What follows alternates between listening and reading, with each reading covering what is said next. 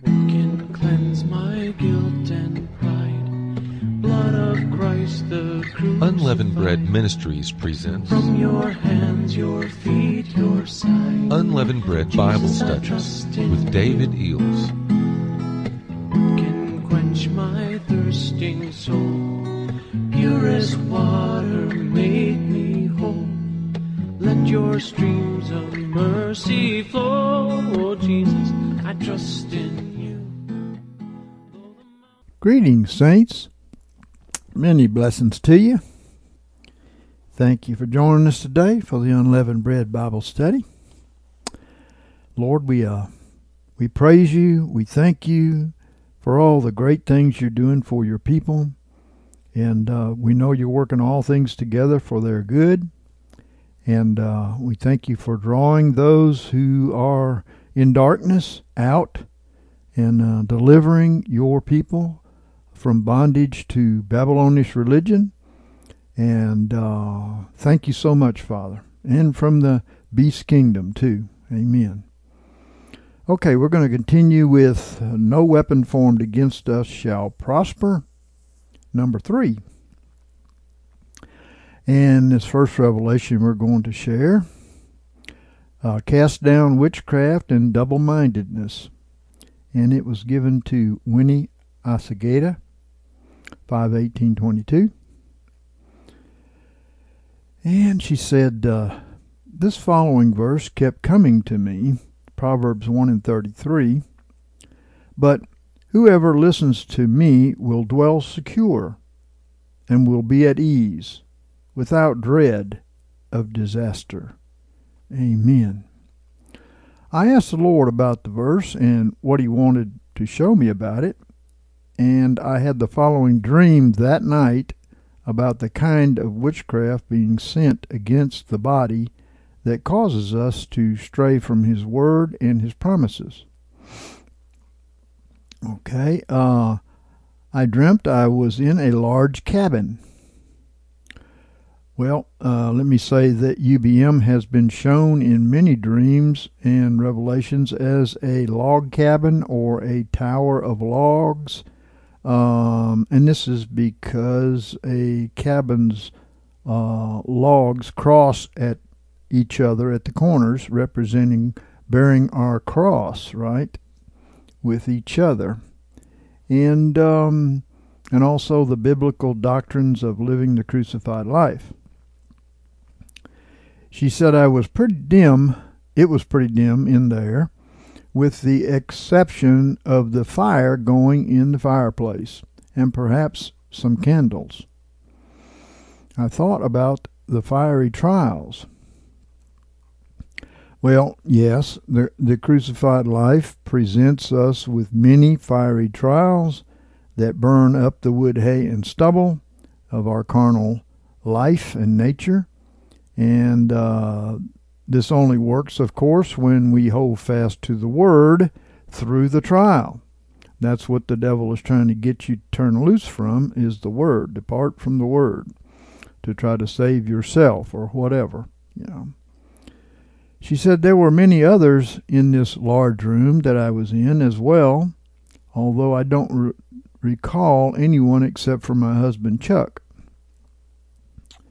Well, as we will see, Chuck uh, means free man um, and is representing our heavenly husband, Jesus, who watches over us for our good and guards us from the plots and plans of the enemy.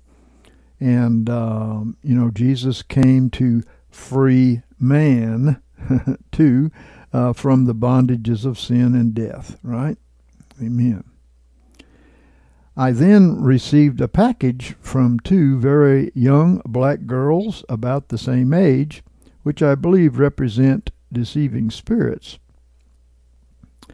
Um, Angelica um, thought these two black girls could represent double mindedness. Well, that's a possibility, too.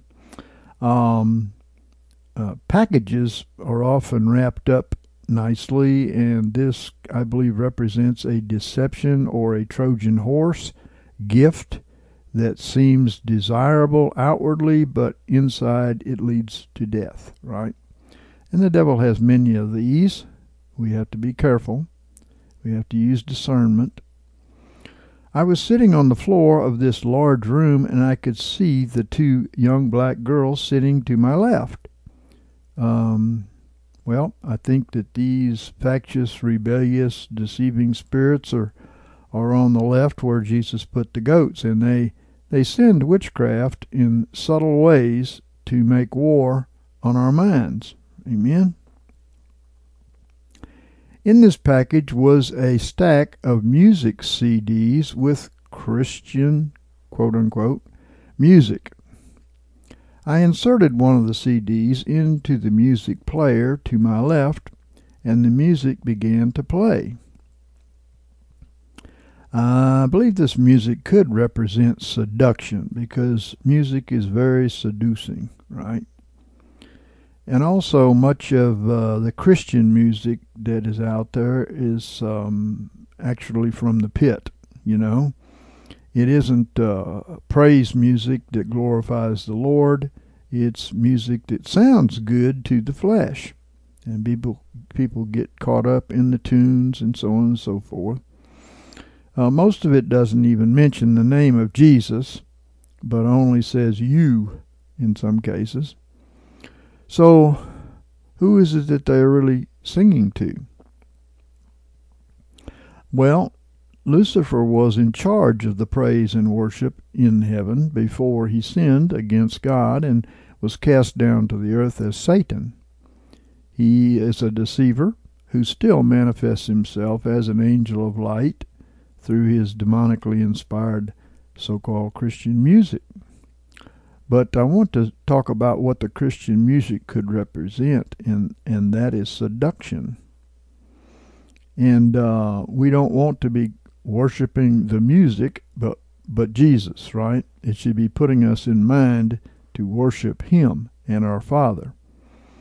Um, she went on to say, I don't remember the song or the melody, but I remember thinking nothing was wrong with it as I listened and that it sounded pretty good. Well, many times we don't even notice or are aware of the lies presented by these songs in the dream because uh, they are very subtly implanted in our minds when we are distracted and uh, not on our spiritual guard. Um, we don't think there's anything wrong with these thoughts because we think that they are our own thoughts. The devil does his best work that way. Um, a good analogy is, is how viruses operate to trick the cells in your body. I've read this that a virus uses camouflage to trick the cell. Its um, or receptor proteins uh, look like nutrients the cell needs. And when the virus receptor binds to the cell receptor, the cell thinks the virus is a nutrient and pulls it in. And now the cell is infected. Well, in the same way, Satan camouflages his lies to trick your mind into receiving the lies, and then your mind becomes infected. Have you ever seen uh, stopped and, and actually looked at the words of some Christian songs and found out thought, wait a minute, that's wrong. you know, you, you do it time and time again. You know, that's wrong. That's not true. That's not biblical, so on and so forth. Happens all the time. So we must stick closely to Scripture and keep our Ephesians 6 armor on in order to defend ourselves from becoming infected with Satan's thoughts or his little tricks or his little tweaks to get us out of the road, you know. I then looked down and saw the rest of the stack of CDs and noticed the cover on all of them had a demonic clown face on the cover, as well as a parental advisory sticker on some of them. So, remembering uh, Garrett's dream of Satan being a cartoon clown, Mm, I believe that's what this is pointing us out. You know, people think that it's it's harmless. He's not harmless. And when we have eyes to see, we can see through the lies and the deceptions. Uh, our parental advisory sticker is the word from our Father God, which advises us against the traps and snares of the enemy. And uh, if it just if it just pleases our flesh um, and not our spirit man, we should avoid it. Well, she said, Chuck then appeared standing to my right, representing the Lord, I believe, and he he said, "Get rid of it," uh, referring to the music CDs. Well, I know that a lot of kids out there are listening to stuff. They're not paying attention to what's being said. Uh, they're just caught up in the tune, you know. And uh, there's other ways that that music can represent this seduction. It's subtle around us to try to draw us out of the way. In the dream, she said, I did not seem to understand why it was so bad. And I believe the Lord was making a point be, because in real life I would see it as heinous. And although I did not understand, I said, okay, in obedience to Chuck, and then I woke up. Well, we don't have to understand everything the Lord commands us to do or not do. Our evil reasonings will oftentimes get us into deeper trouble and lead to rebellion. There are many so called Christians who uh, reasoned their way right into hell. And we must live in faithful obedience to the Word and the commands of the Lord for our lives and for our future and for our children's lives and so on, you know. After praying, she said, and seeking the Lord regarding this dream, I put two and two together and realized that he was reminding me with the Proverbs 133 verse that what counts is listening to only what he has to say, and it will keep us safe from what is coming because we're standing and believing on His Word, which is the only place of safety.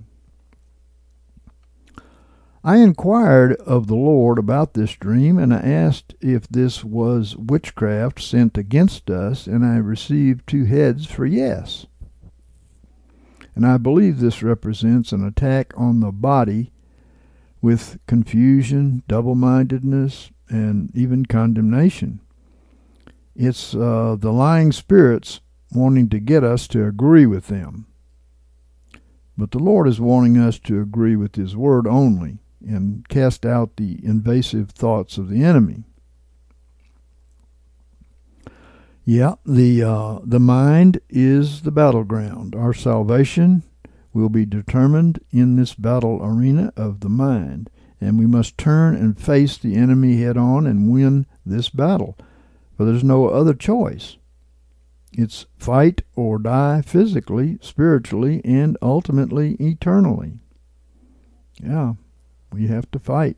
If we don't fight, the devil keeps on fighting. so, you see, uh, we are overcomers. There's no promise to those who are not overcomers. We are overcoming the devil and his sly deceptions. Amen. She went on to say, I believe the reason uh, it was magnified in the dream uh, that I did not see the music as being so bad is because I have not seen condemnation as the great sin that it actually is, uh, just like anxiety or double mindedness, and therefore have not warred against it like I should. But the grace of God, or by the grace of God, I have recently been more adamant about casting it down and entering his rest. Amen. You have to do that. He's constantly trying to rob your faith uh, with condemnation. And, but you're justified by faith if you're not in willful disobedience, accept your justification by faith.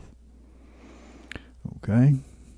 I also opened my Bible to a note that I had written references Galatians 2 and 20. I have been crucified with Christ, and it's no longer I that live, but Christ liveth in me. And that life which I now live in the flesh, I live in faith, the faith which is in the Son of God. Amen. Who loved me and gave himself for me. Yes, indeed. Once again, justification by faith. I also asked the Lord for a few verses uh, from my scripture playlist and received Psalm 46:10. Be still and know that I am God. I will be exalted among the nations. I will be exalted in the earth. And Psalm 94:19.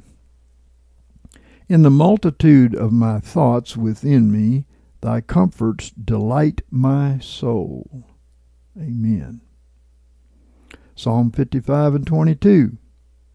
Cast thy burden upon the Lord, and he will sustain thee. He will never suffer the righteous to be moved. Well, how do we cast our burdens upon him? He said, Be anxious for nothing. Let your prayers and requests be known to God with thanksgiving. Don't bear about all these problems when all you have to do is pray and believe, right? Jesus said, All things whatsoever you pray and ask for, believe you received them, and you shall have them. Amen. So act like a believer and don't carry around these burdens that'll, that'll drag you down. And she gave 2 Corinthians 10 3 through 5. For though we walk in the flesh, we do not war according to the flesh, like a lot of people do, and they lose. For the weapons of our warfare are not of the flesh, but mighty before God to casting down strongholds, casting down imaginations, and every high thing that is exalted against the knowledge of God, and bringing every thought into captivity to the obedience of Christ. Amen. Very important.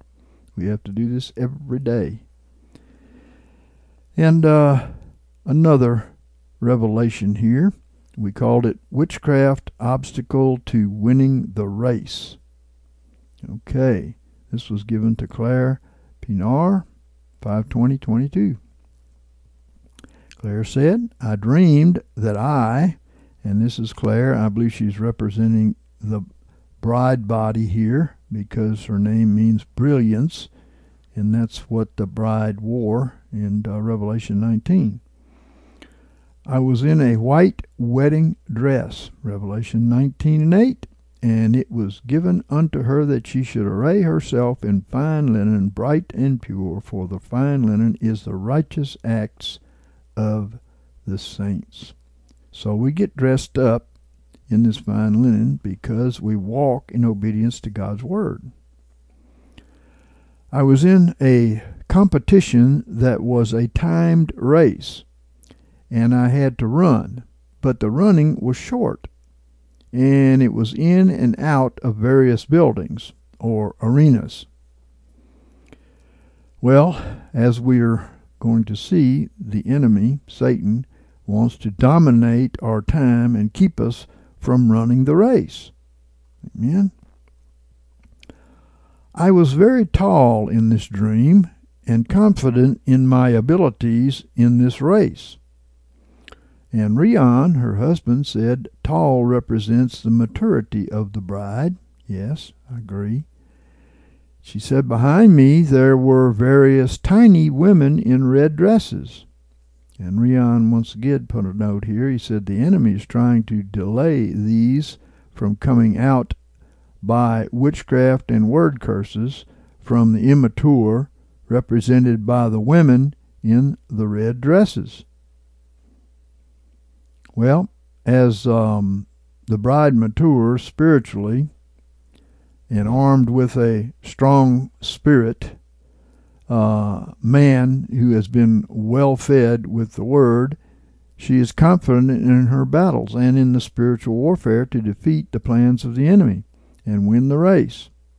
1 Corinthians chapter 9, 24 through 27 says, Know ye not that they that run in a race run all, but one receiveth the prize. Who is the one that's going to win the prize? Jesus. How do you win the prize? Abiding in Jesus. Amen. Even so, run that you may attain. And every man that striveth in the games exercises self control in all things. Remember that. Now they do it to receive a corruptible crown, but we an incorruptible.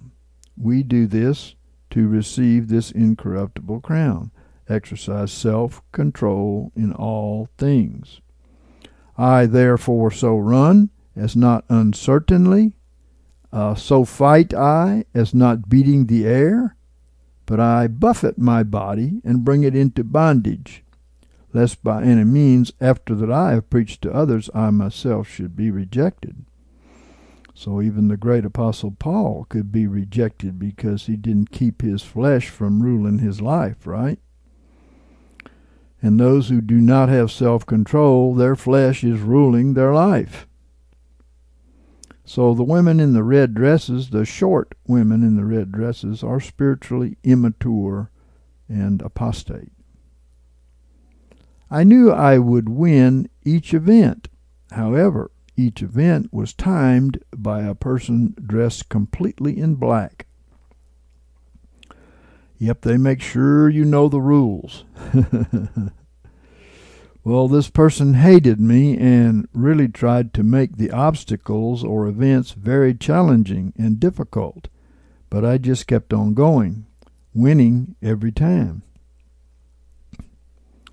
Well, the devil tries his hardest to derail our walk and, and make things as challenging and difficult as he can because he has been jealous of mankind since uh, we were created, um, and he uh, hates us with intense hatred and wants to see us fail.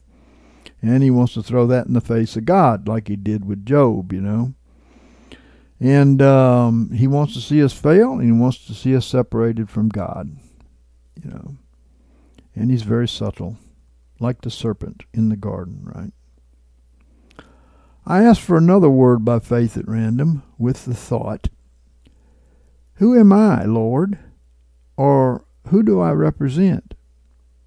And received by faith at random Matthew 13 and 8, where my finger was on good ground. And others fell upon the good ground and yielded fruit some a hundredfold, some sixty, and some thirty. So, this is, of course, a promise to the overcomers and overcoming the obstacles in our trials uh, prove our faith and love for the Lord, uh, etc. Um, and it what it's what makes us good ground. We receive the seed; it's going to bear fruit the obstacles are something we endure to prove who we are, right? So, and then Claire had this dream too on 510. We called it The Bride Escapes the Old Man. She said, I dreamed that I, representing the bride, was looking for Richard, my first love. He was my first boyfriend and represents Jesus, our first love. His name means brave warrior. And there's none greater than King Jesus, of course. I was on the second floor of a hotel. Uh, I believe the second floor represents the sixtyfold glory of the bride at the beginning of the trib, probably uh, Mark 4 and 20. And those are they that were sown upon the good ground, such as hear the word and accept it and bear fruit thirtyfold, sixtyfold, and a hundredfold. My old boss was trying to get me dressed up and arrange a bridal shower for me. Well, the old boss, I believe, represents the apostate church and their Nicolaitan system that lords itself over the people. Okay, um, she said the old boss had dyed platinum blonde hair. Her name was Carrie, meaning black haired. So it's black hair covered up with blonde hair, right? So it's something fishy going on here. She represents the apostate church that used to have dominion over us, and she seems good outwardly, but inwardly she's submitted to darkness and is the enemy of our spirit man. She was decorating the room entirely in shades of red, which represent the blood of Jesus. The apostate church only believes half of the gospel, the covered by the blood part, which is good and necessary, but it can't stand alone, right? Rion said the apostate church system tries to dress up and rule over the soul, which is the mind, will, and emotions. That's kind of the second floor, right? With uh, worldly religion, but our mind must stay fixed on finding Jesus, our first love, by renewing our mind and soul with the Word. Amen. Okay, the entire suite, she said, was decorated in red and maroon. There were red flowers, red tablecloths, red everything. My old boss seemed giddy at the thought of the bridal shower and she wanted a real celebration. Well, the apostate church thinks that they are the bride of Christ because they will not be celebrating when they figure out that there is no rapture and that they didn't all fly away. Okay? Um, the only thing that was not red in this room, she said, was the pure white garment that was hanging in between all of the clothing in various shades of red that my boss had picked out for me. This garment was very elegant. It had the, the lightest blue uh, piping, uh, pipping, or whatever that is, all around the edges. Okay, I don't know what they call that because she's on the other side of the world. My my old boss wanted me to choose something red, but I was intent on wearing the white garment. Amen. White for purity, right? Amen. When the wood, when the blood washes you, you're not red, you're white. The blood is necessary. It has to be there.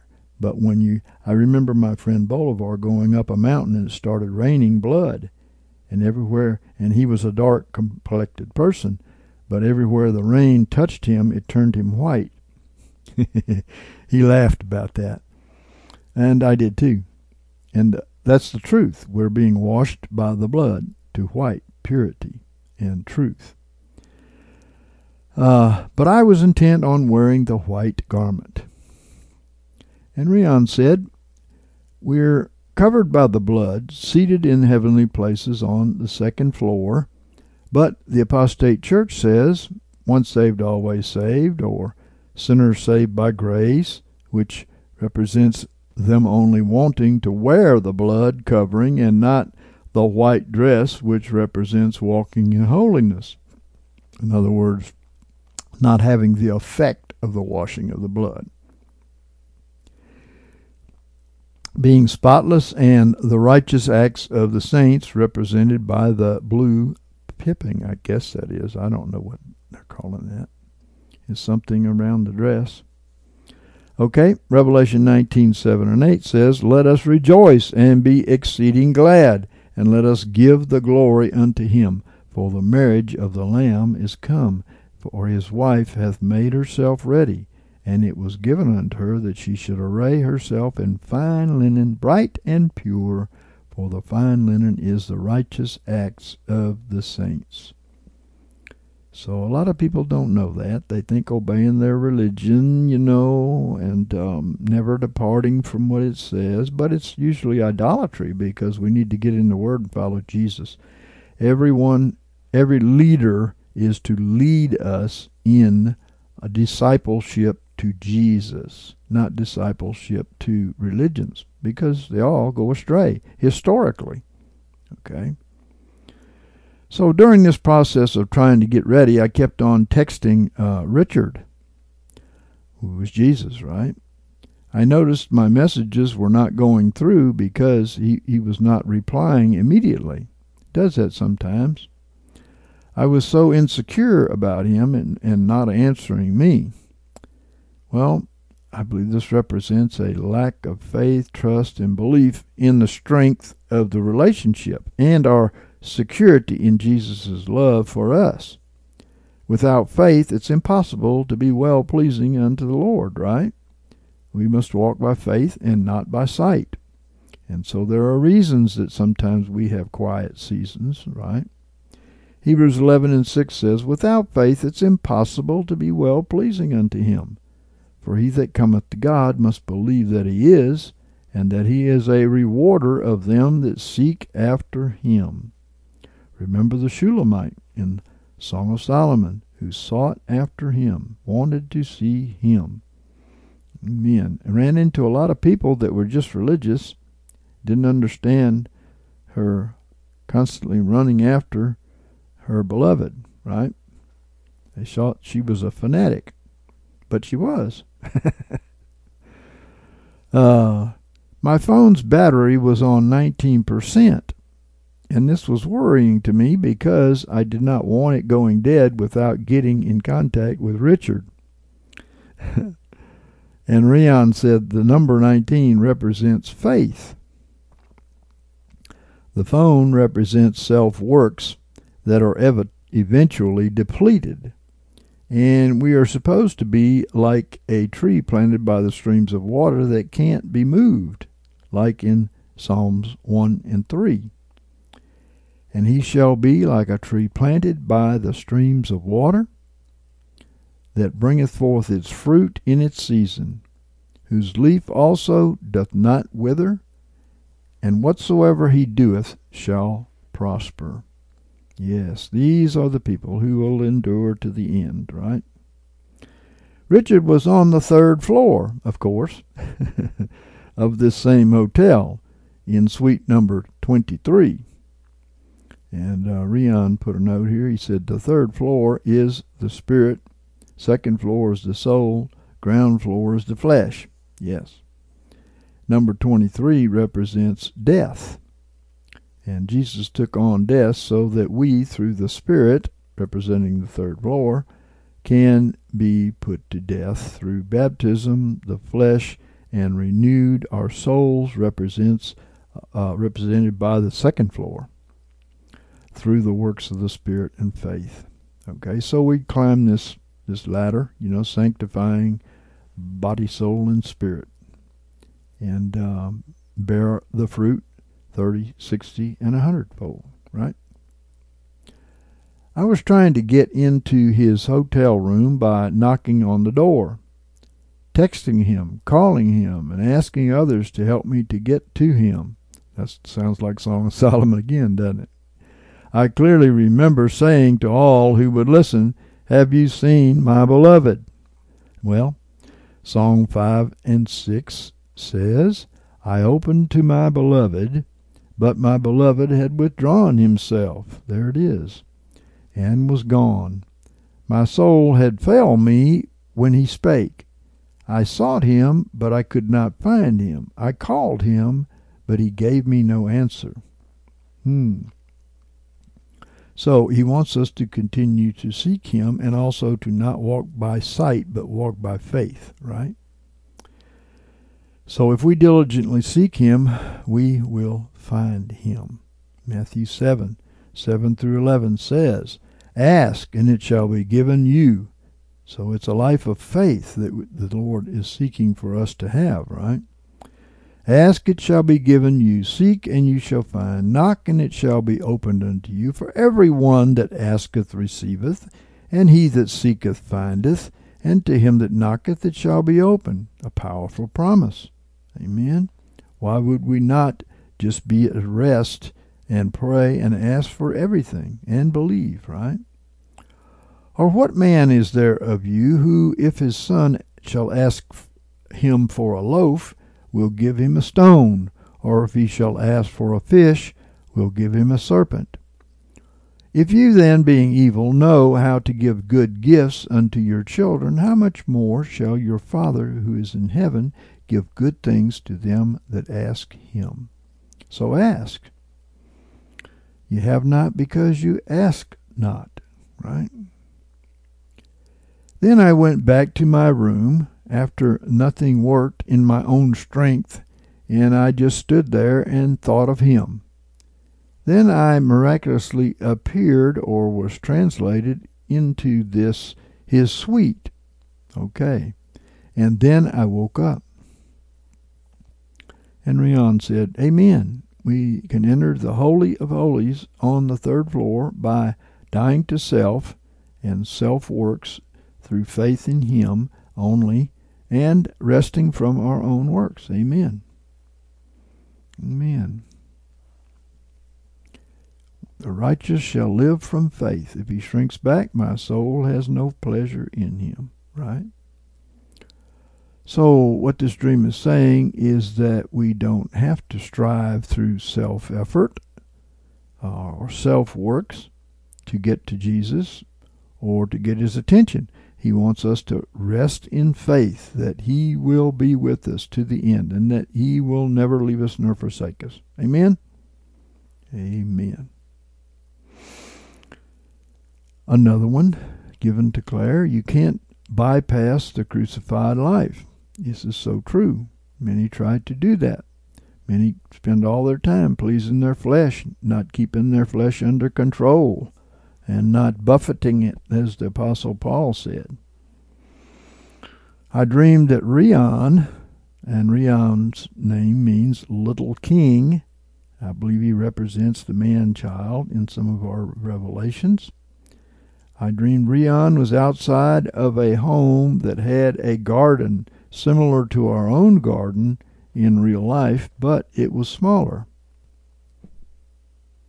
The the man child tends the disciples whom he sent out two by two, representing the two witnesses, and this is the uh, small garden.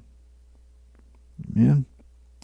There was also uh, a covered barbecue area that we don't have in the natural. This barbecue area represents the willingness to sacrifice the flesh in the fiery trial. Amen. Well, this is God's requirement to be in the first fruits as well as uh, all the other elect of God who follow. Amen. We have to go through this area. Rion was cleaning this covered barbecue area. Well, I think the man child will be performing a major cleanup around the barbecue pit, representing the tribulation and the fiery trials which burn up the flesh um, that's coming upon all of God's elect who are on the uh, fence or in need of refining um, and in need of purification, and so on. So everybody's got to go through this. If you don't lose your life, you won't gain your life. That's what it represents. I was standing and watching him from the sliding glass door. And she puts in parenthesis, the bride is privy to the workings of the man child, and she is protected by the glass door, which represents abiding in the secret place of the Most High. Psalm 91 and 8 Only with thine eyes shalt thou behold and see the reward of the wicked.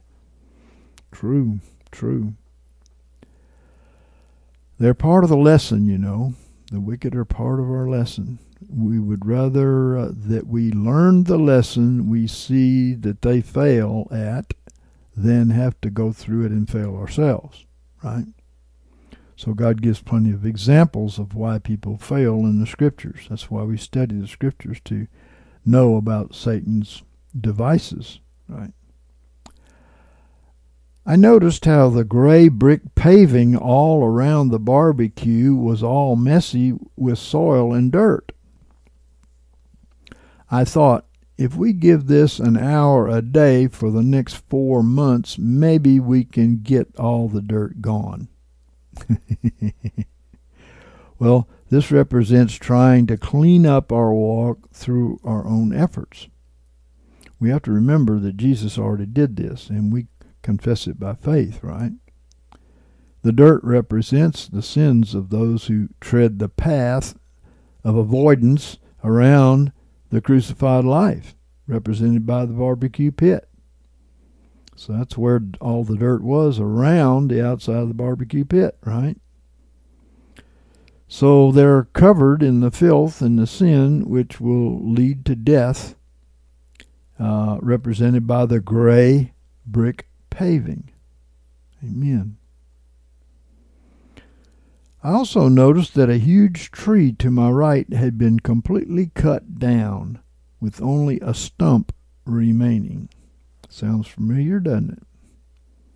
And I think it's probably representing the fall of the Babylonian state and church uh, being removed, um, and their leadership being removed before the seven years of tribulation, so that the people will follow the man child reformers through the wilderness, just as Moses gave us an example, right? Those people couldn't be all scattered out among all the factions of Christianity. They needed to follow somebody who had already been in the wilderness. That would be Moses, uh, not the the leaders who were Egypt living in Egypt, right, or Babylon, right. So Daniel four twenty through twenty six says, "A tree that thou sawest, which grew and was strong, and whose height reached unto heaven." and the sight thereof to all the earth, whose heaven whose leaves were fair, and the fruit thereof much, and in it was food for all, under which the beasts of the field dwelt, and upon whose branches the birds of the heavens had their habitation. It is thou, O king, thou art grown and become strong, for thy greatness is grown and reached unto heaven and thy dominion to the end of the earth.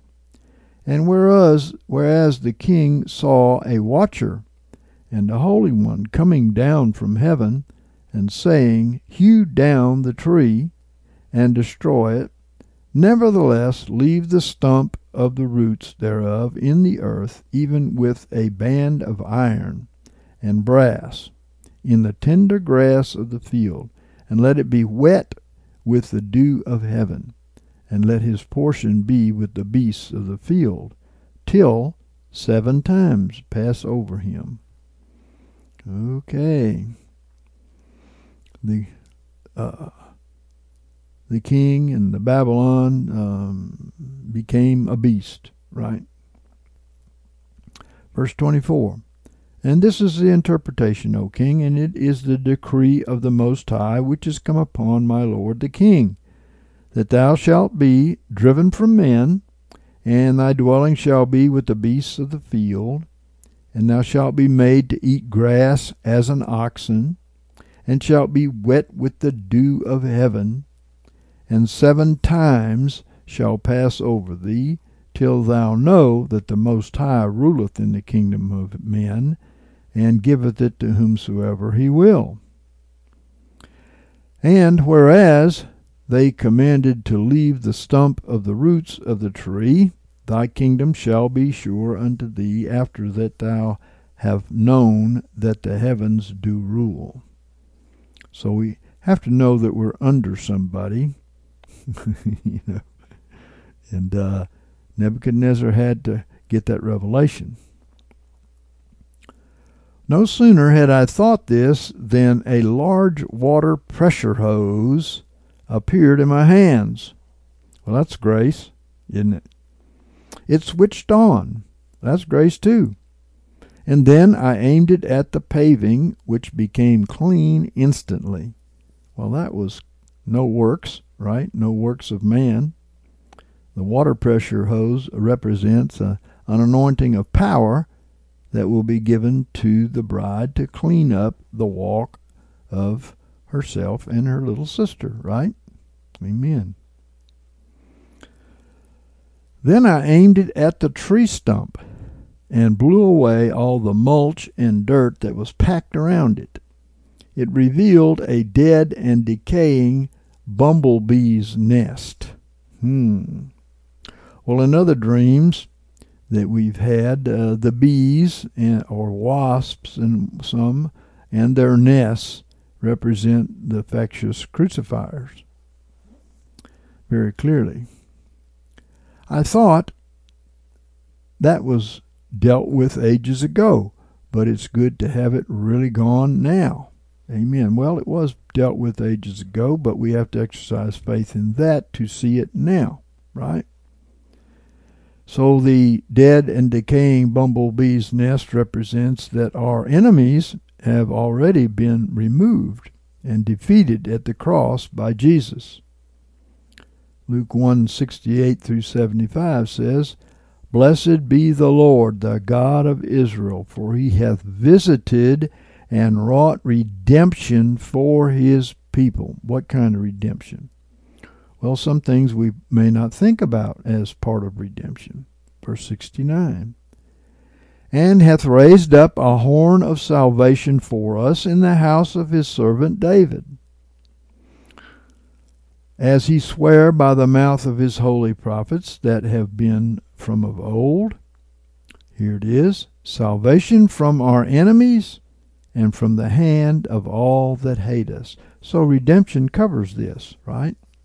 Salvation from our enemies and from the hand of all that hate us. And just like every other part of salvation, we have to ask, believe, and receive. In other words, it has to become manifested through our faith. Verse 72 To show mercy towards our fathers, there it is, and to remember his holy covenant, the oath which he sware unto Abraham our father, to grant unto us that we, being delivered out of the hand of our enemies, should serve him without fear, in holiness and righteousness before him all our days. Wow, awesome benefit. Redemption covers the enemies too. I felt something on my cheek then, and I lifted my hand up to touch it. And as I did so, it fell to the floor. It was a shriveled up, dead huntsman spider. I thought, oh wow, I'm sure glad that was dead. And what comes to me is Micah 7 2 the godly man is perished out of the earth, and there is none upright among men. They all lie in wait for blood. They hunt every man his brother with a net. Yeah, there are those crazies out there that are constantly trying to trap you. All the while, they're trapping themselves, like Judas did. Yeah. So they've already lost before they even began to attack, right? Judas and Absalom hung themselves by their own works. Luke 10 and 19 says, Behold, I have given you authority to tread upon serpents and scorpions and over all the power of the enemy, and nothing shall in any wise hurt you. Wow. I asked the Lord for a word by faith at random for this dream, and I received Isaiah 33 and 20. In context 17 through 24, Thine eyes shall see the King in his beauty. They shall behold a land that reacheth afar. Thy heart shall muse on the terror where is he that counted? Where is he that weighed the tribute? Where is he that counted the towers? I believe this represents the terror on the apostate leaders that count their tithes under their steeples uh, or phallic symbols, so on and so forth. Where are they? Thou shalt not see the fierce people, Okay, those overcomers who are going to escape, not flying away, they're not going to see the fierce people. Kind of like the people in Zion missed out on seeing Sennacherib, right? Uh, a people of deep speech that thou canst not comprehend, and of strange tongue that thou canst not understand. Amen. It's they're really it is they are so confused it's hard to figure them out. But the righteous are not in fear of the coming beast invasion, right? Zion especially escaped. Verse 20 Look upon Zion, the city of our solemnities. Thine eyes shall see Jerusalem, a quiet habitation, a tent that shall not be removed. The stakes whereof shall never be plucked up, neither shall any of the cords thereof be broken. Well, okay, God promises a perfect victory, protection, provision to his Zion bride. Amen. But there the Lord will be with us in majesty, a place of broad rivers and streams, wherein shall go no galley with oars, neither shall gallant ship pass thereby. Well, this represents churches that are run by man's power, a galley with oars, right? For the Lord is our refuge, the Lord is our lawgiver, the Lord is our king. He will save us. Thy tacklings are loosed. They could not strengthen the foot of their mast. They could not spread the sail. Okay, this represents those who do not have the power of the Spirit. Spirit and breath and wind can all be the exact same word. But um, they don't have the power to be moved by the Spirit. You know, eh, one of the first things a person needs before they leave uh, and go out to do evangelism, like in the beginning of the book of Acts, is to be filled with the Holy Spirit led and guided by the Holy Spirit. And then was the prey of a great spoil divided. The lame took the prey. And the inhabitants shall not say, I am sick. The people that dwell therein shall be forgiven their iniquity. In other words, they'll overcome sickness too, right? And uh, Claire had this one too, 518, uh, tempted to look at the curses of the snake.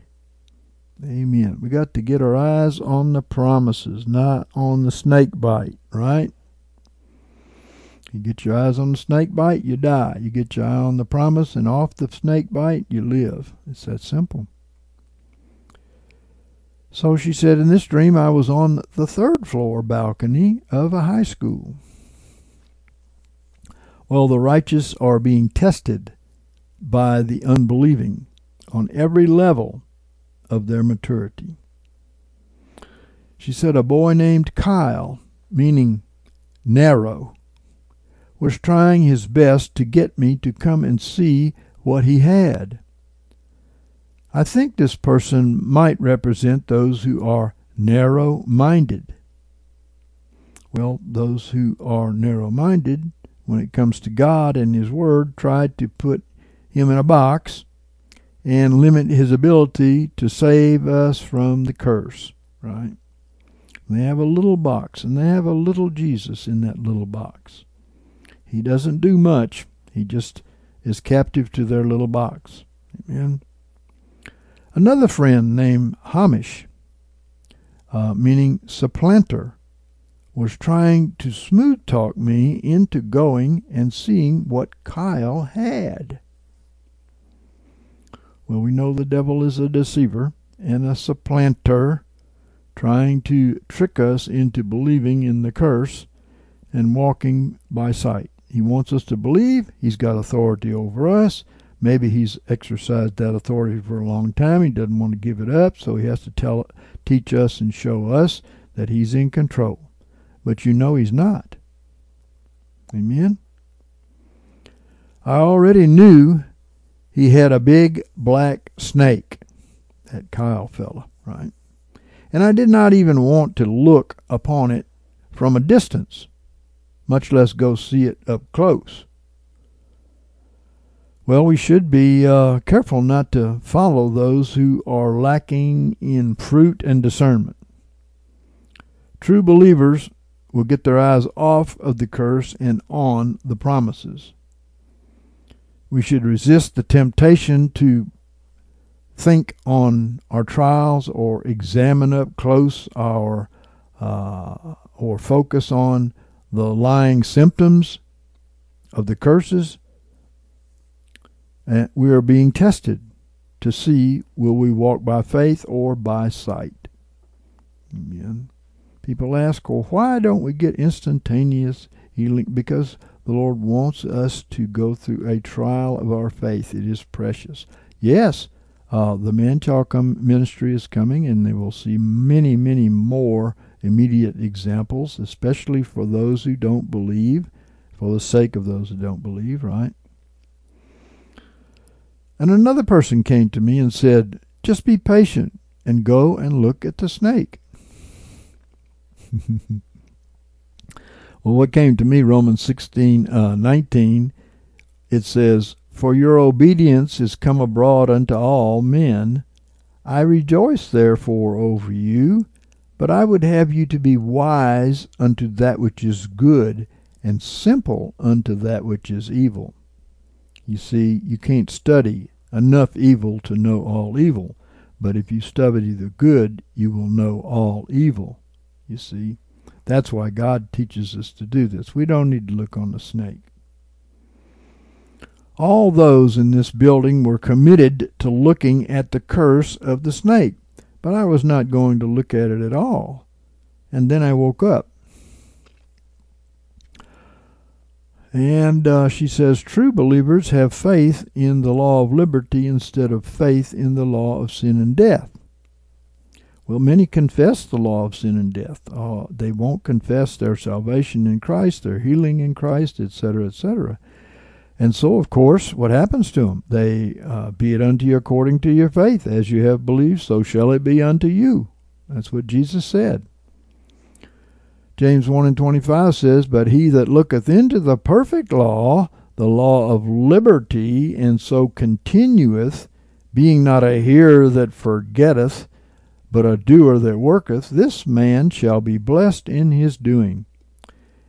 And Romans 8 and 2 says, For the law of the Spirit of life in Christ Jesus made me free from the law of sin and of death. That's kind of like the law of gravity, right? Everybody expects that um, it will eventually take them down. you, know, but what about the lifting up, right, that the Lord does? This resurrection life, right? Heavenly places in Christ, right? Amen. All right, Vanessa Weeks got this on 4 9 22. We called it Treading on the Serpent. I dreamed that I was driving on a road to where we were meeting, and others from UBM were following. Three other women were in the car with me. The two in the back seat were visiting UBM. David and Michael were following us in Michael's blue truck. The blue truck, I believe, represents the vehicle of the man child David's, which is being caught up to the throne of heavenly authority, hence the blue truck, right? And we know Michael means who is like God. Amen? He represents God's presence and authority that is with the man child David's. Amen. There were also two visitors riding with them. And I believe this is representing the two witnesses, which is a corporate body who follow the man child, just as two corporate witnesses who went forth two by two in order to spread the gospel when they were sent by Jesus, the man child. So history is going to repeat. Okay? And even though David and Michael were behind us, they were driving faster than us. And uh, she gave Isaiah 52 and 12 For you shall not go out in haste, neither shall you go by flight, for the Lord will go before you, and the God of Israel will be your rearward. Okay, roundabout, right? Roundabout the bride here. I was thinking that some people may not know where we were going. So I was trying to sing loudly out the window as we passed each landmark. I was singing phrases like, Past the trees, turn right at the barn, over the river, etc. uh, Joshua 3 and 4 says, Yet there shall be a space between you and it, about 2,000 cubits by measure. We're kind of 2,000 years behind Jesus, who crossed over the Jordan and came out the other side, which represents resurrection life, right? We're t- behind him, but we're watching to see how it's done, right? Come not near unto it, that you may know the way by which you must go for you have not passed this way before. yes, right. So we're watching, right? Watching to make sure we know the way, it's called. And John 14, uh, 4 through 6, uh, another example here, I think, maybe. Uh, and whither I go, you know the way. Thomas saith unto him, Lord, we know not whither thou goest. How know we the way? And Jesus saith unto him, I am the way, and the truth, and the life. No one cometh unto the Father but by me. Okay, so he's the way. We walk in his footsteps, right? Anyone says that they abide in him, let them walk as he walked. That's the way and those in captivity who don't know how to get to where we are will once again hear the voice of the bridegroom and the bride and return out of their captivity. Jeremiah 33 10 and 11 says, Thus saith the Lord, Yet again there shall be heard in this place. And then in verse 11, the voice of joy and the voice of gladness and the voice of the bridegroom and the voice of the bride. She was speaking out the window, giving instructions on the way, right? Okay. For I will cause the captivity of the land to return as at the first, saith the Lord. Well, the secret place of the Most High. The Scripture teaches us how to go there. We know it's abiding in Christ. We know that we are hidden in Him, right? Amen. All these wonderful revelations. And as we crossed a river over a bridge, there was a large black and white snake lying across the whole road. It had a black tail that was on the left side of the bridge. I asked the Lord what this snake was and received by faith at random Jeremiah 22 and 25. And I will give thee into the hand of them that seek thy life, and into the hand of them of whom thou art afraid, even into the hand of Nebuchadnezzar, king of Babylon, and into the hand of the Chaldeans. Well, this is representing Bel, the uh, deep state Babylonish dragon who stands in the way. He's the old serpent, right? And uh, she went on to say, I drove over the snake's tail and was singing as we crossed the river. Over the river, she was singing. Okay. So the woman will escape the river of water, which I believe is the lies that the serpent or dragon spews out of his mouth, trying to swallow her up. Amen. Revelation 12, 13 through 16 says, And when the dragon saw that he was cast down to the earth, which I believe is happening right now, I mean, these Satanists over the whole world, uh, the deep state, the elite, they're all Satanists, and their authority and power is being cast down as we speak.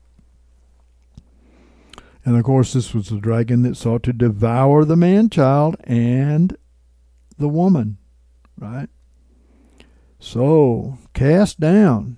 When the dragon saw that he was cast down to the earth, he persecuted the woman that brought forth the man child. And there was given to the woman the two wings of the great eagle, that she might fly into the wilderness unto her place. Those wings represent overcoming through the knowledge of the Lord, right?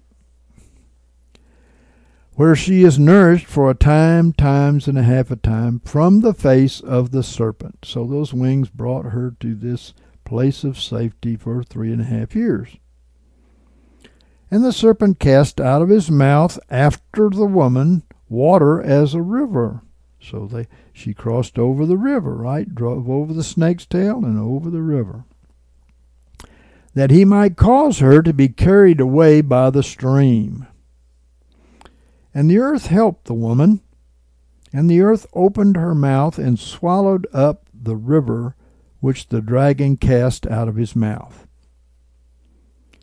Well, uh, we know the world will swallow the deceptions, uh, which will in turn reveal to the righteous the wrong way. You see the unbelieving out there taking the vaccine, you must know that that's going the wrong way because they have no faith in God. So you're seeing what's happening. They're paying the price for their unbelief in God's Word. I knew this was also for William, so he could find where we were meeting. And William kind of travels through, and so he didn't know particularly that day. So, and then I woke up. But William means conqueror and represents a body of believers who are overcomers and will come out of Babylonish apostasy. Revelation 2 and 17 says, He that hath an ear, let him hear what the Spirit saith to the churches. To him that overcometh, to him will I give of the hidden manna. The manna, of course, was life to them in the wilderness. And he says, To him that overcometh, he will give them of this hidden manna. Amen. I've seen people receive the hidden manna and be so happy and so joyous, but then they had sin that they wouldn't give up, and they were in the midst of. And when saw when God saw that, He turned them over to a reprobate mind.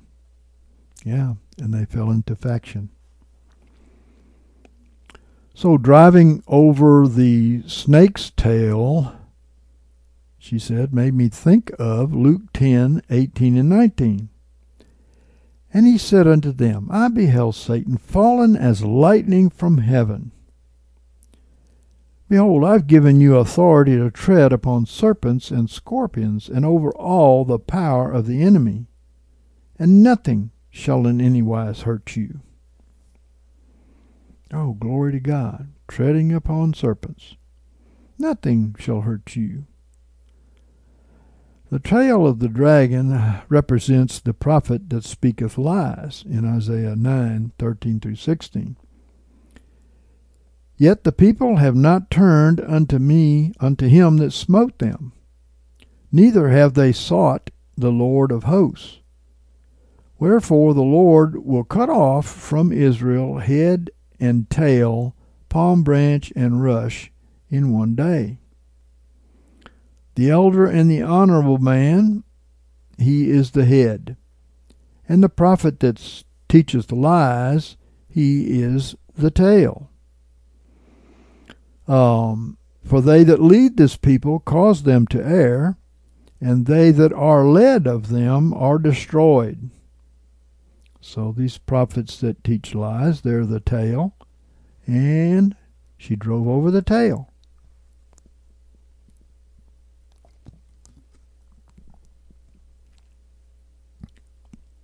And we see the results. Well, this also was given to Claire. Angels sent out to protect the bride's fruit. 127. I dreamed I walked out of my grandma's kitchen for a second time. Grandma's kitchen is where the spiritual food of the ancient Word of God is prepared, right? And Rion said, walking out of Grandma's kitchen is walking in the truth of the original Word. Amen. You get fed from the kitchen, you go out and you give it to others. Amen. My three children were playing outside. They were all about five years old, and they all had brighter shades of blonde than they currently do. Well, blonde hair represents submission. 1 Corinthians 11 says that our hair is a sign of submission uh, to our husbands, right? The Lord. Uh, so blonde hair represents submission to the Son. Uh, that's the blonde. Son, S U N slash S O N, right? The children represent the spiritual fruit of the bride, which is our personal man child and our fruit that we bear in the lives of others who are coming into the kingdom, right? And Rion said the number the number five here represents grace, not self works. The walking out of Grandma's kitchen shows that walking by faith produced good fruit by God's grace. And as we will see, this faith will be required for the upcoming trials. And uh, she said, My son Daniel was on a swing that was very rickety. And Rion said, Our son's name means God is my judge. The swing ropes were too short, and there was no safety bolt on the one side of the swing to keep the swing ropes secure. And Rion said this could represent the immature who are swinging or wavering on unstable foundations that could lead to failure and judgment. Remember, God is my judge, right? So I started telling him firmly, Daniel, be careful. But he could not hear me, as he was having too much fun. Well, lots of times Christians are that way, and uh, they're having so much fun they don't want to listen to the Lord's still small voice, right? So this kind of represents the immature who are caught up in the pleasures of life and don't hear. I thought, this is reckless. And I started praying in the Spirit, and I had a thought send the angels. Okay. Hebrews 1 and 14. And they, speaking of the angels, not all are they not all ministering spirits sent forth to do service for them for the sake of them that shall inherit salvation. Well, yes, we know this is true. We pray for the immature among God's elect, and we send the angels out to watch over them and bring them fully into the kingdom. Amen. As I thought about sending the angels, he flipped out of the swing and went flying, and the seat went flying with him. He was very high up in the sky where the clouds were. I saw him go higher and higher, and then, just as quickly, he hit the ground, the seat breaking his fall. Well, the immature will be forced through judgment to draw near to God and seek to abide in Christ, to be seated with Him in the heavenly places. Being seated with Christ will supernaturally protect and deliver them by breaking their fall, keeping them from perishing in the judgments that are coming. Remember the angel in Psalm 91? Lest thou dash thy foot against a stone. so the angels are watching after all these things. He immediately moved his arms and legs, representing the works and the walk of Jesus. These will become true disciples, his hands and his feet. I ran over to him and I prayed and inspected his eyes and ears and nose, representing the spiritual senses of seeing, hearing, and discernment being restored. Well, this accident or judgment upon the careless, uh, immature Christians will teach them the fear of the Lord and bring them revival. Amen. An impact like that would usually rupture internal organs, but he seemed a hundred percent. Well, these judgments will bring many to maturity and they will become true disciples of Christ. The fear of the Lord is the beginning of wisdom, right? I called for my daughters to uh, get their dad. I was sure I was witnessing a miracle. And then I woke up. And Rion said, uh, These people will only learn through trials and judgment, but the prayers of faith will bring household salvation. Matthew 18 and 10. See that you despise not one of these little ones. For I say unto you that in heaven their angels do always behold the face of my Father who is in heaven. Amen. And I asked the Lord immediately in my spirit, Is this a warning for me? Is this a warning for Daniel? What are you trying to show me? Daniel, or my fruit, defied death and the attacks of the enemy because I sent the angels. And I asked the Lord to speak to me about this dream. First, I repented for being fearful of a judgment on my fruit.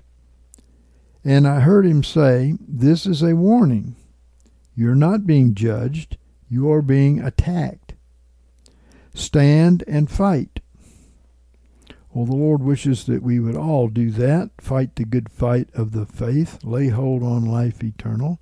But some people are just coasting, you know. Well, we were attacked with a severe windstorm during the night of this dream, but we prayed in faith slept peacefully, and in the morning there was no damage, only a few flower petals on the ground. Amen. The storms of judgment will, will have no effect upon those who abide in faith in their justification by faith. Amen. And their Psalm 91 promises of protection. Amen. Yes. And uh, Claire also got their safety in the secret place of the Most High. I dreamed I was in Japan, in the jungle. I was watching two snipers who were camouflaged in the foliage. They pointed their weapons towards a white little jet plane hovering in the sky. It was not moving across the blue sky, it was just staying in one spot. Hmm. This plane represents those who abide in heavenly places in Christ. Psalm 11 and 2 says, For lo, the wicked bend the bow, they make ready their arrows upon the string, that they may shoot in darkness at the upright in heart. And here we see that they're shooting at the upright, right? Sometimes they miss the plane. Sometimes they hit the plane on the wings. The enemy targets the wings because this is what keeps the plane in the heavenlies.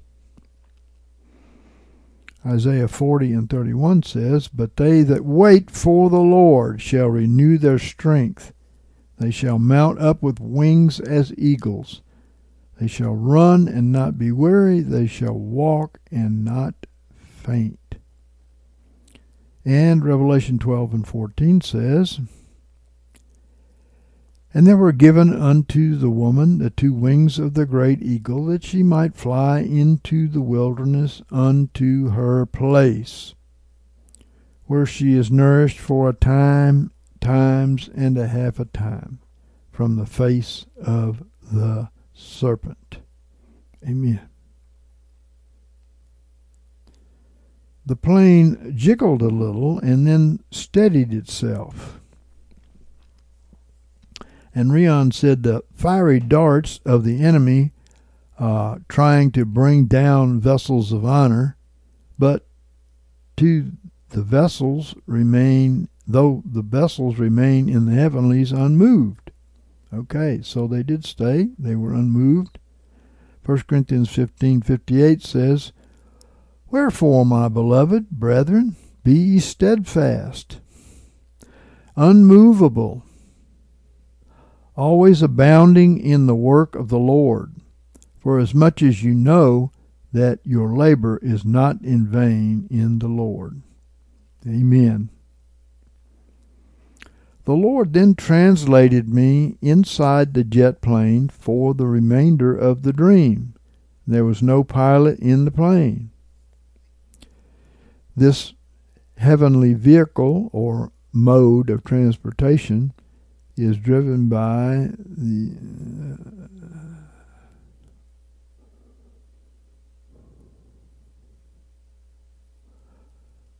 there were no seats and it seemed that it was almost like a cargo plane but instead of cargo there were all these people dressed in white sitting in a circle, holding hands and praying.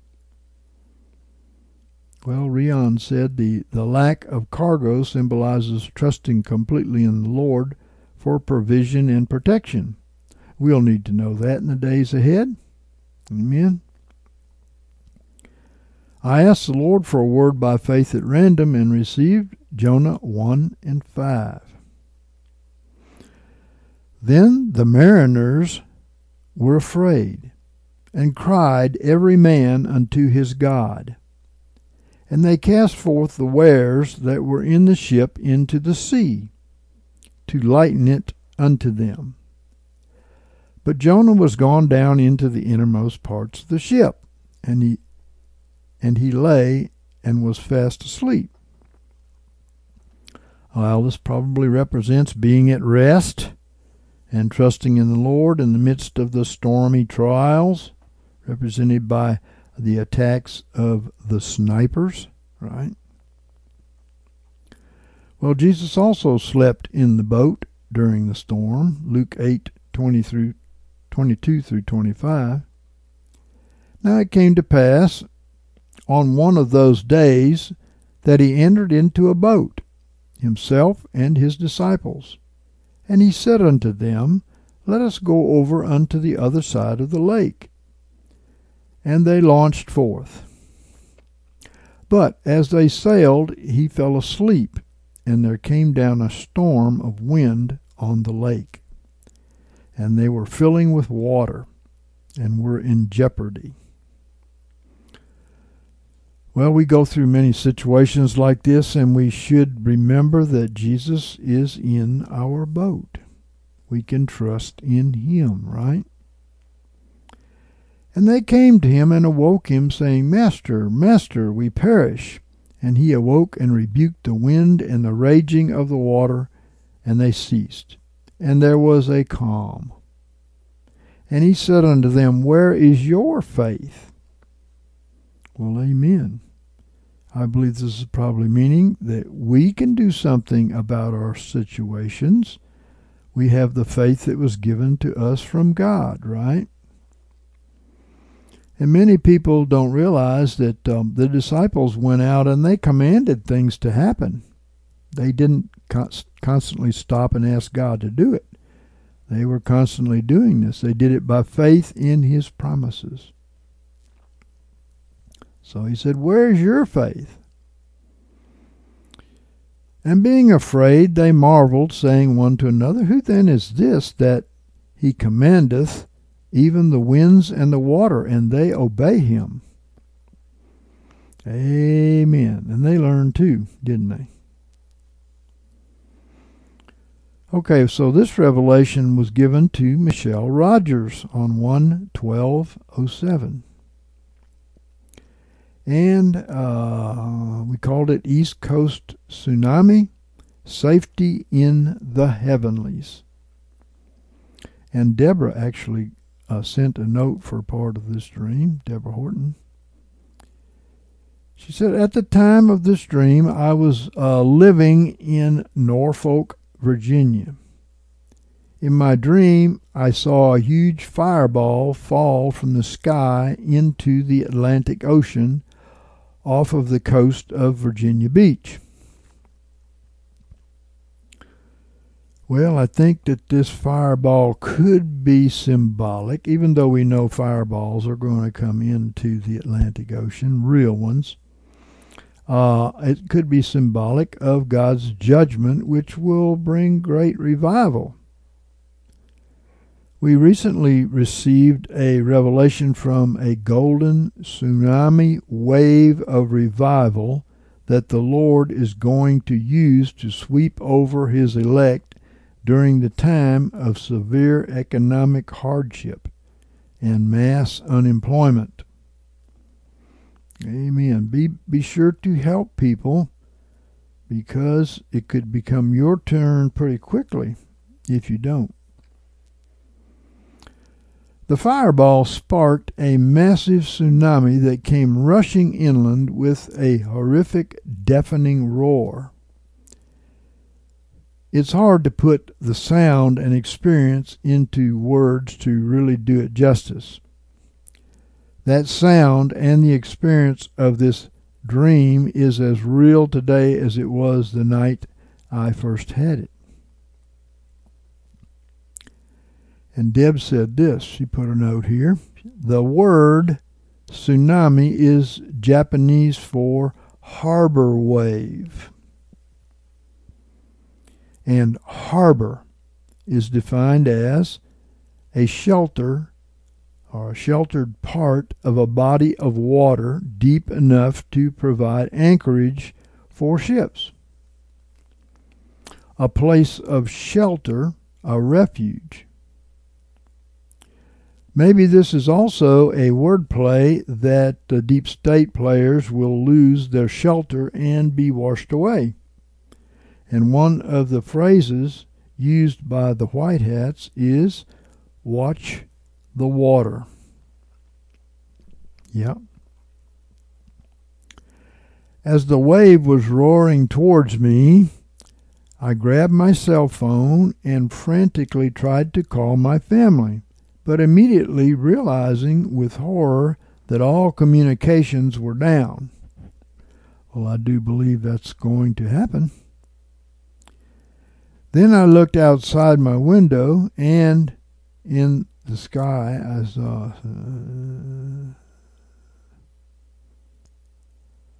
Then I looked outside my window, and in the sky I saw planes flying overhead every which way. The planes seemed to be like those smaller Cessna planes and not the large jumbo jets. It was not clear if they were warplanes or what they were doing flying around in the sky, but it was a prominent feature in the dream and just added to the sense of emergency and mass pandemonium. Well, uh, this reminds me of the little jet plane in Claire's dream above because it is a tsunami Uh, small individual planes represent those who will escape by abiding in heavenly places in Christ, right? So, a tsunami, of course, uh, planes can escape a tsunami. No other vehicles can do that, right? So, individual being many small planes. Okay? And right before the mighty rushing water was about to hit me, I suddenly awoke. Thank goodness. so we received encouraging words on the morning of 52622 by faith at random. Uh, words to the effect that no weapon formed against us shall prosper. Amen.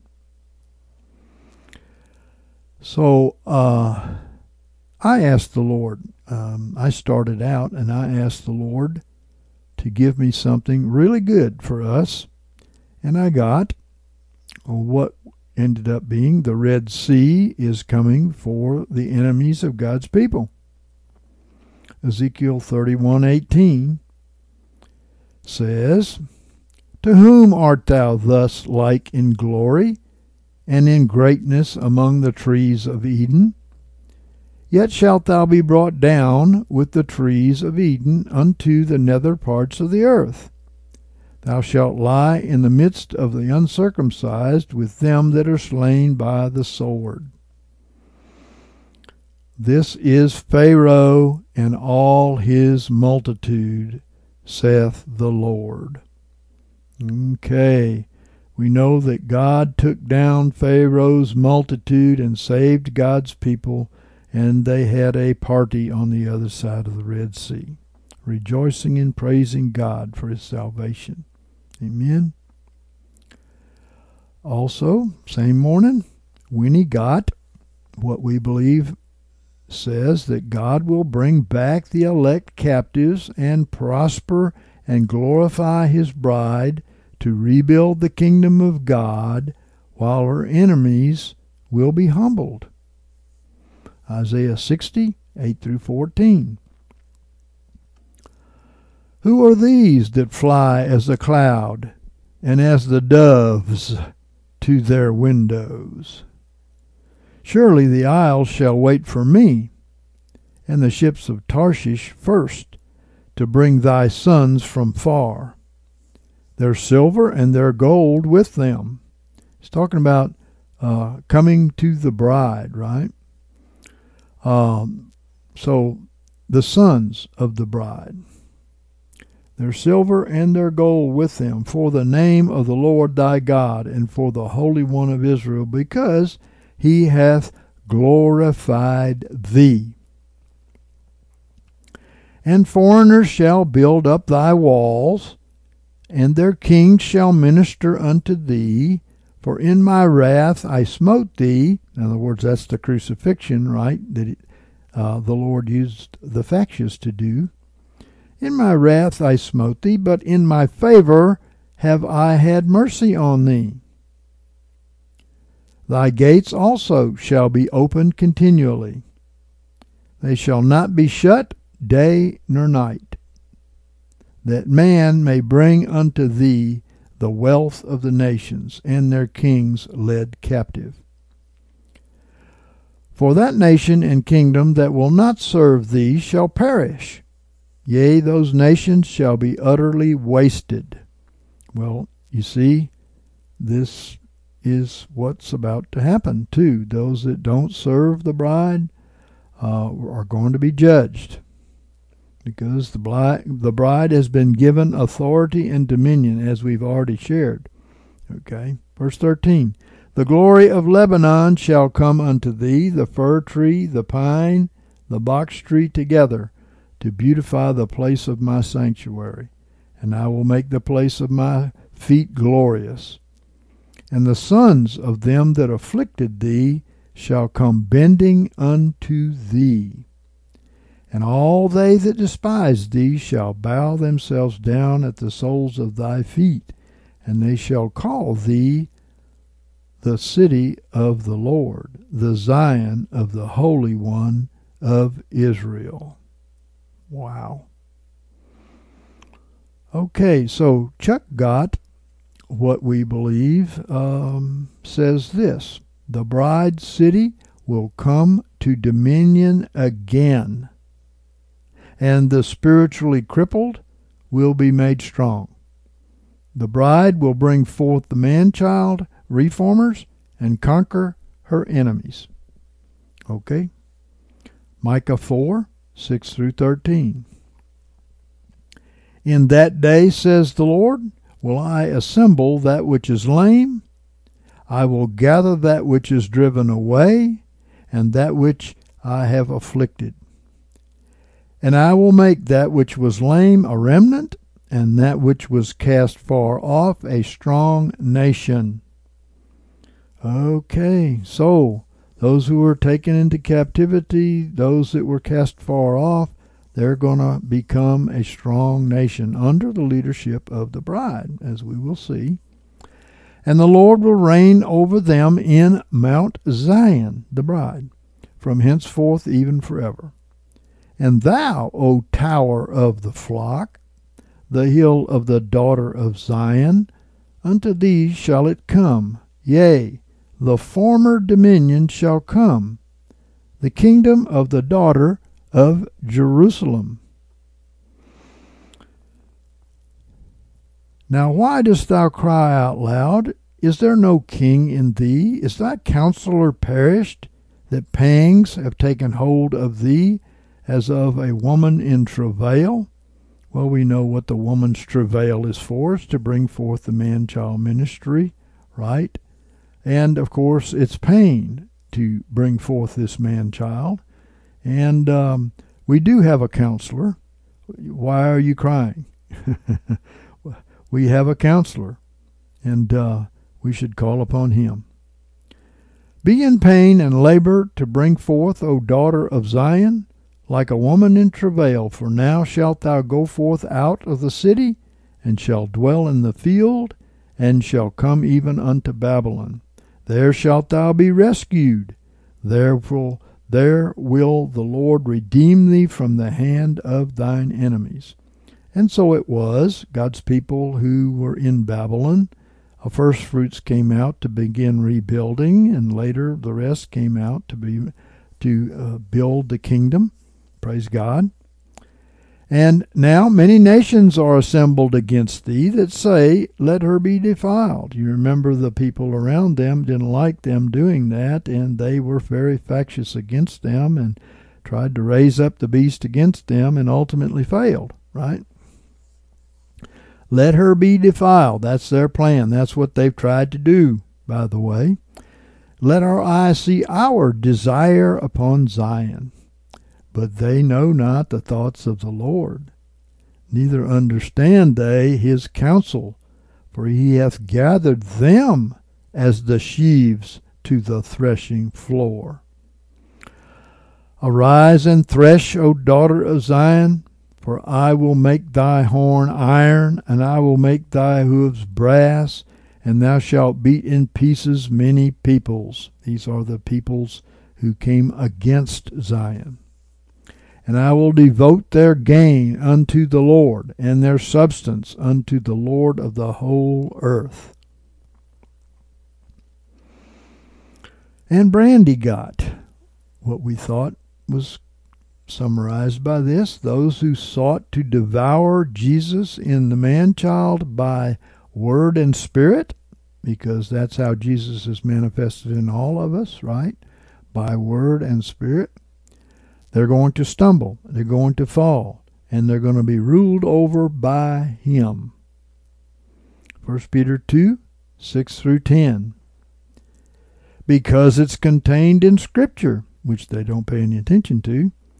Behold, I lay in Zion a chief cornerstone, elect, precious, and he that believeth on him shall not be put to shame. For you, therefore, that believe is the preciousness, but just but such as disbelieve the stone which the builders rejected. Did they not? Yes. Do they not today? Yes. The same was made the head of the corner. Uh oh. These people did not want him ruling over them, and yet that's exactly what they ended up with. And a stone of stumbling, and a rock of offense, for they stumble at the word, being disobedient. This is why they stumbled out of the way. They were disobedient to the word. They were reminded about what the word said, but they were disobedient, rebelled, and were turned over to this reprobation. Whereunto also they were appointed. But you are an elect race, a royal priesthood, a holy nation, a people for God's own possession, that you may show forth the excellencies of Him who called you out of darkness into His marvelous light who in time past were no people, but now are the people of God, who had not obtained mercy, but now have obtained mercy. And Barry got the proud enemies who boast against the bride and the man child will be smitten. Isaiah 36, 13 through 18. Then Rabshakeh stood and cried with a loud voice in the Jews' language and said, Hear ye the words of the great king, the king of Assyria. Thus saith the king, Let not Hezekiah deceive you, for he will not be able to deliver you. Oh, but they were wrong. Neither let Hezekiah make you trust in the Lord, saying, The Lord will surely deliver us. This city shall not be given into the hand of the king of Assyria. Hearken not to Hezekiah, for thus saith the king of Assyria, Make your peace with me, and come out to me, and eat ye every one his vine, and his and every one of his fig tree and drink ye every one the waters of his own cistern, until I come and take you away to a land like your own land, a land of grain and new wine. It's not so. That's the beast land. If you're in the beast land, you're not standing on the promised land. You're not eh, receiving the benefit of the promises. It's not so. He lied. A land of bread and vineyards Beware lest Hezekiah persuade you, saying, The Lord will deliver us. Hath any of the gods of the nations delivered his land out of the hand of the king of Assyria? well, we know Hezekiah here was a type of the man child, and we also know that 185,000 of the enemies were smitten, and the city escaped their beast kingdom. All right. Also, Gainold got uh, what we think is representing this those who returned from the capital city, or excuse me, return to the capital city are the bride. And the David manchilds and the tribes of God's people will return under them, all in peace. So, those who return to the capital city first are the first fruits. They're the bride and the man child. And the tribes of God's people uh, who return to them are under them, and they, everyone is at peace as long as they are under the dominion. Okay, Psalm 122, 1 through 9. A song of ascents of David. I was glad when they said unto me, Let us go unto the house of the Lord. Our feet are standing within thy gates, O Jerusalem. There they are. They have attained to the position of the bride. Jerusalem, that art builded as a city that is compact together.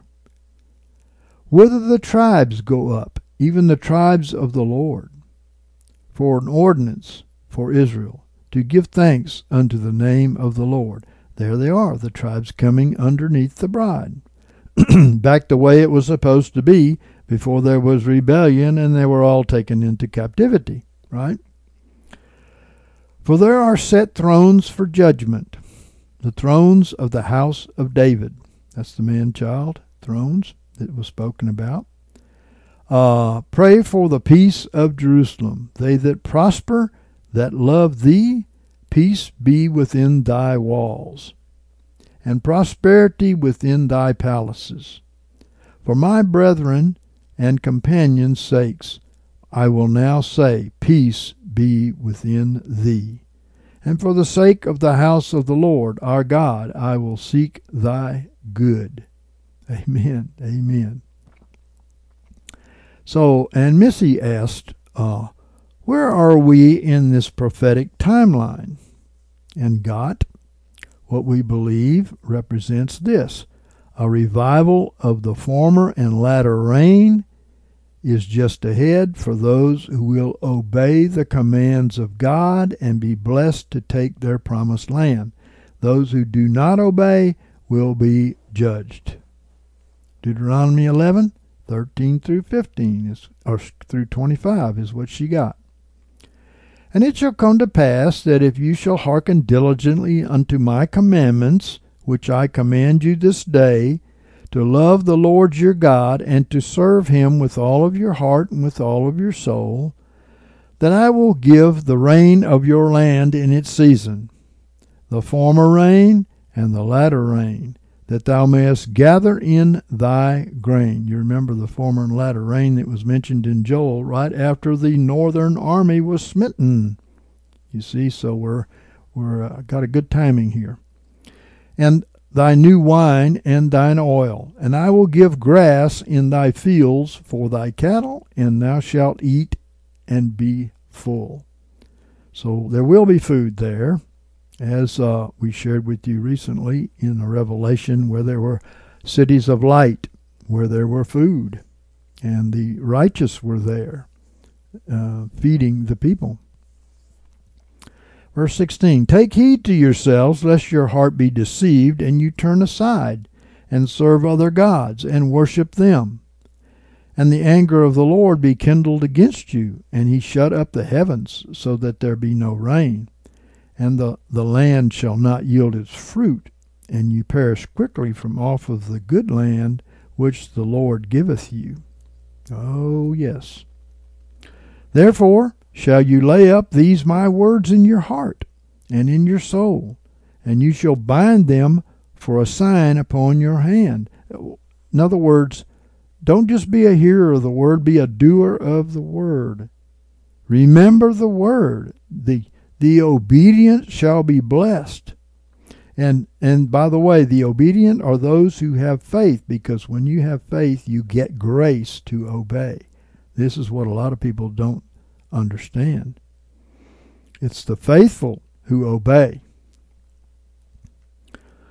So it says, um, You shall lay up these my words in your heart and in your soul, and you shall bind them for a sign upon your hand, and they shall be for frontlets between your eyes. In other words, this is the mark of God. It, it represents the mind of the flesh and the hand, the works of the flesh. These are the people. Okay? Verse 19 And you shall teach them your children, talking of them when they when thou sittest in thy house, and when thou walkest by the way, and when thou liest down, and when thou risest up and thou shalt write them upon the doorposts of thy house and upon thy gates, that your days may be multiplied, and that the days of your children in the land which the Lord sware unto your fathers to give them. Notice, if you obey, you're in the promised land. You're standing on the promises. You will be blessed. Okay? That's the history of God's people, of course, is they got lazy uh, they didn't study the Word of God. They didn't put it in their heart. They didn't obey it. They become willfully disobedient, and He took them out of the land and gave them over into the hands of the beast, right? Okay, even as the days of heavens above the earth. For if you shall diligently keep all this commandment which I command you to do it, to love the Lord your God, to walk in all of his ways, and to cleave unto him, then will the Lord drive out all these nations from before you. In other words, they will conquer the beast. And you shall dispossess nations greater and mightier than yourselves. Well, those in Zion conquered the the uh, beast. And 185,000 of them were smitten and they left because they were being obedient. But the rest of the tribes were conquered by that same beast because they were not obedient and they had fallen to the golden calves and so on and so forth. Every place whereon the sole of your foot shall tread shall be yours, from the wilderness and Lebanon, from the river, the river Euphrates, even unto the hinder sea shall be your border. All of the promised land, right? There shall no man be able to stand before you. The Lord your God shall lay the fear of you and the dread of you upon all the land that you shall dread upon, as he has spoken unto you. Wow. Um, pretty awesome. God's promises uh, for the obedient. Okay, I received uh, by faith at random Isaiah 49, and I'm going to re- read a portion of it.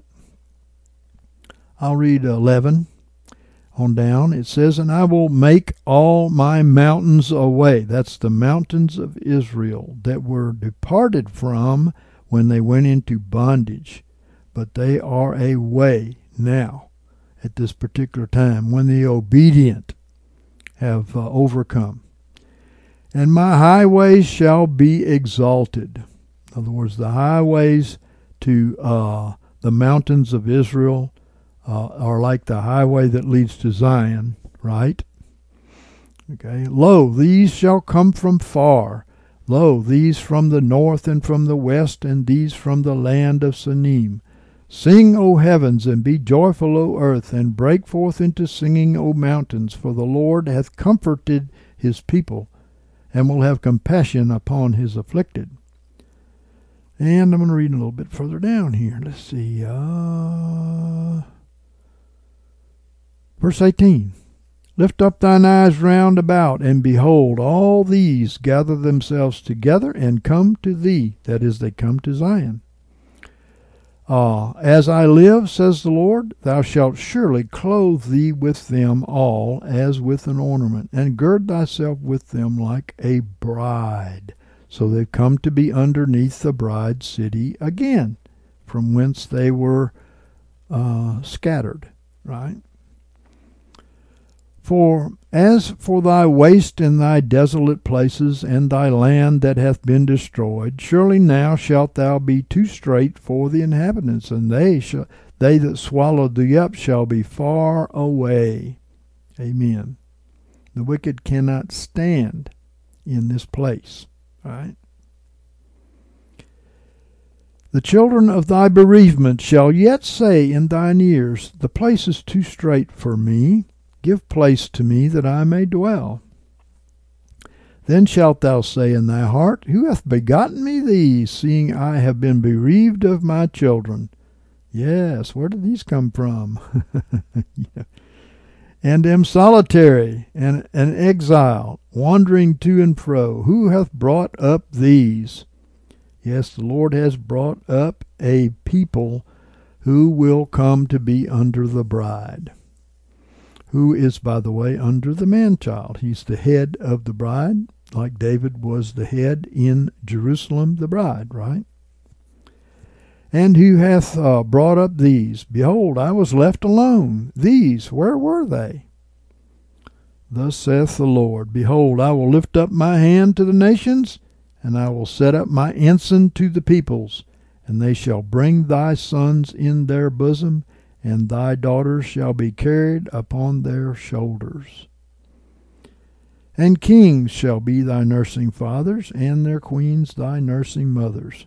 They shall bow down to thee with their faces to the earth, and lick the dust of thy feet, and thou shalt know that I am the Lord.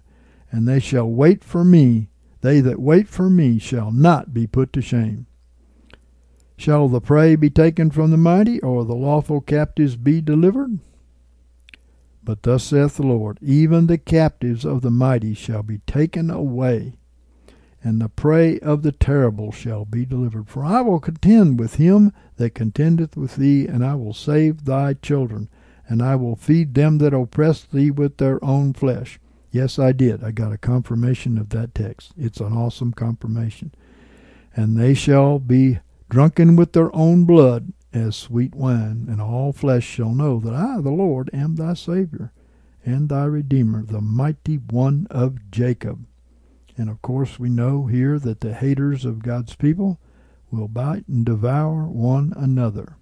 It is their destiny because they must reap what they have sown. Amen. Thank you so much, Father, for these uh, wonderful exhortations, um, corrections, um, um, promises, awesome promises. Thank you so much, Father, for all you have done for your children and what you're doing in these days. Many don't know and understand. Um, they haven't seen and understood your wonderful plan that is is hidden many times, but you are going to reveal it through your bride and your man child. Praise be to God. Oh, thank you, Father. All right, saints, thank you so much for joining us today. Lord bless you and keep you. We'll do this again. For information, materials, and to contribute, go to unleavenedbreadministries.org.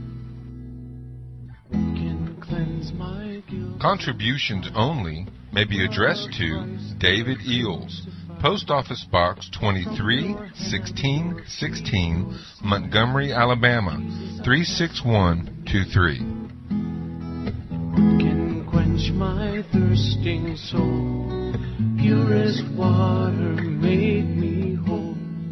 Let your streams of mercy flow. Oh Jesus, I trust in you. Though the mountains fall into the sea, though the rivers rise, I still believe. For your mercy stands and your word is true. Oh Jesus. I trust in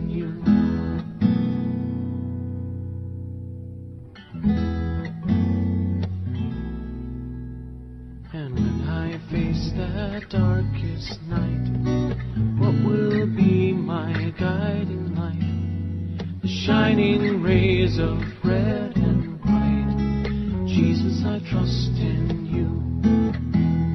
Oh, sacred heart, in you I find mercy seated for all time. I am yours and you are mine, oh Jesus, I trust in you.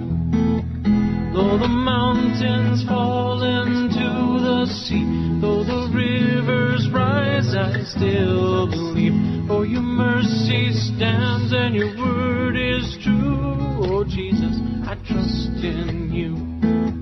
Though the mountains fall into the sea, though the rivers rise, I still believe. For your mercy stands and your word is true, oh Jesus. My Lord Jesus,